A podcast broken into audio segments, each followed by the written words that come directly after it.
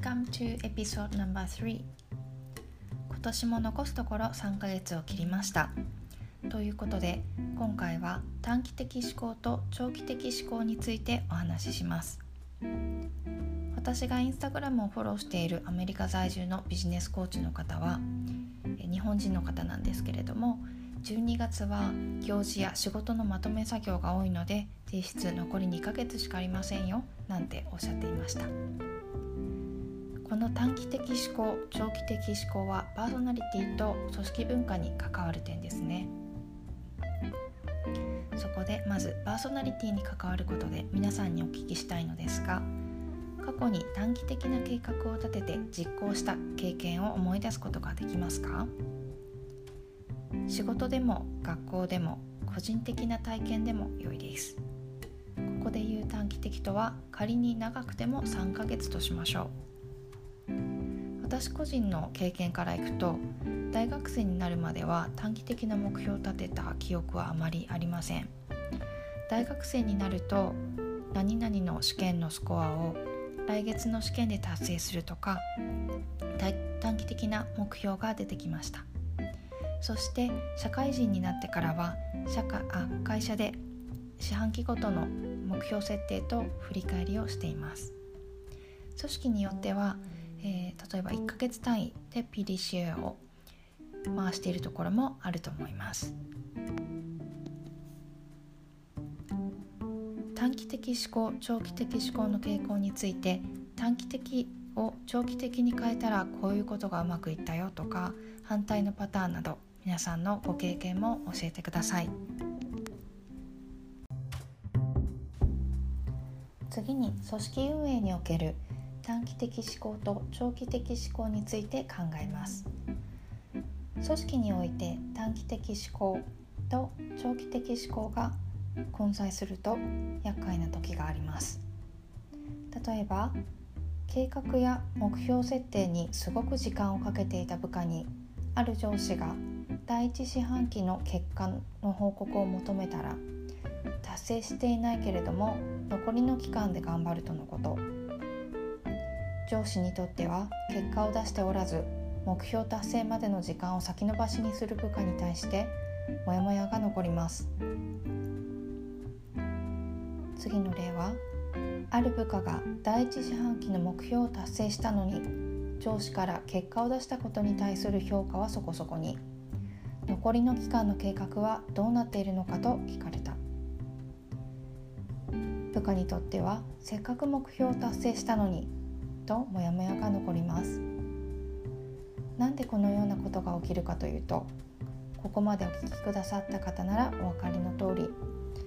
上司と部下で短期的思考と長期的思考の別々の思考を持っているからですね。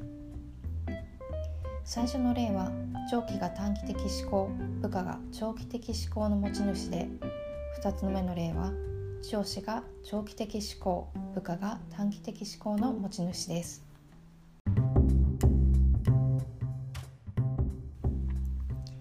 最後に組織文化について世界の中の日本という目線から考えてみましょう。日本は創業100年以上の企業数創業200年以上の企業数が世界で一番多いです。これは日経 BP コンサルティングの周年事業ラボホームページより数字を持ってきています。そのような日本企業は長期的ビジョンを持っているから長年続いているのでしょうか。個人的にはそれだけではないような気がしています。というのも先ほどの日経 BP コンサルティングがモニター2135人を対象に100年企業が考える生命力維持の要素は何かという調査をしたところ第一の要素は変化に対応できる。全体の半分がそう答えた。だったそうです。変化への対応は短期的目線を持っていないと対応できないですよね。ということは長期的思考短期的思考を両方使いこなせている会社が日本の長寿企業には多いのではないでしょうか。この辺り日本の会社経営に詳しい方にぜひ伺ってみたいです。ちなみに創業100年200年の企業数の2位は創業100年200年ともにアメリカです。そして生命力維持の要素の調査で上位に来るかと私が思っていた改善を続けられるは4番目の17.8%でした。それでは今日のまとめです。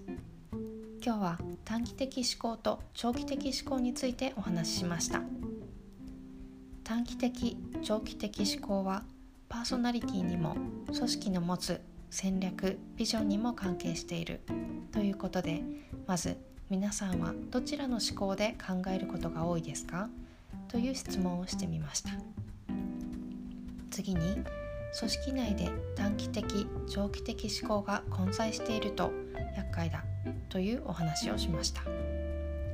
最後に日本の長寿企業の短期的長期的思考について日本の長寿企業は短期的長期的両方の視点を持っていて使い分けているのではという仮説を立ててみました。長期的思考をすることが多い人は2020年年内に何々をやるぞという短期的思考で取り組む良い機会になりますので是非挑戦してみてはいかがでしょうか。それでは今回も聞いてくださり本当にありがとうございました。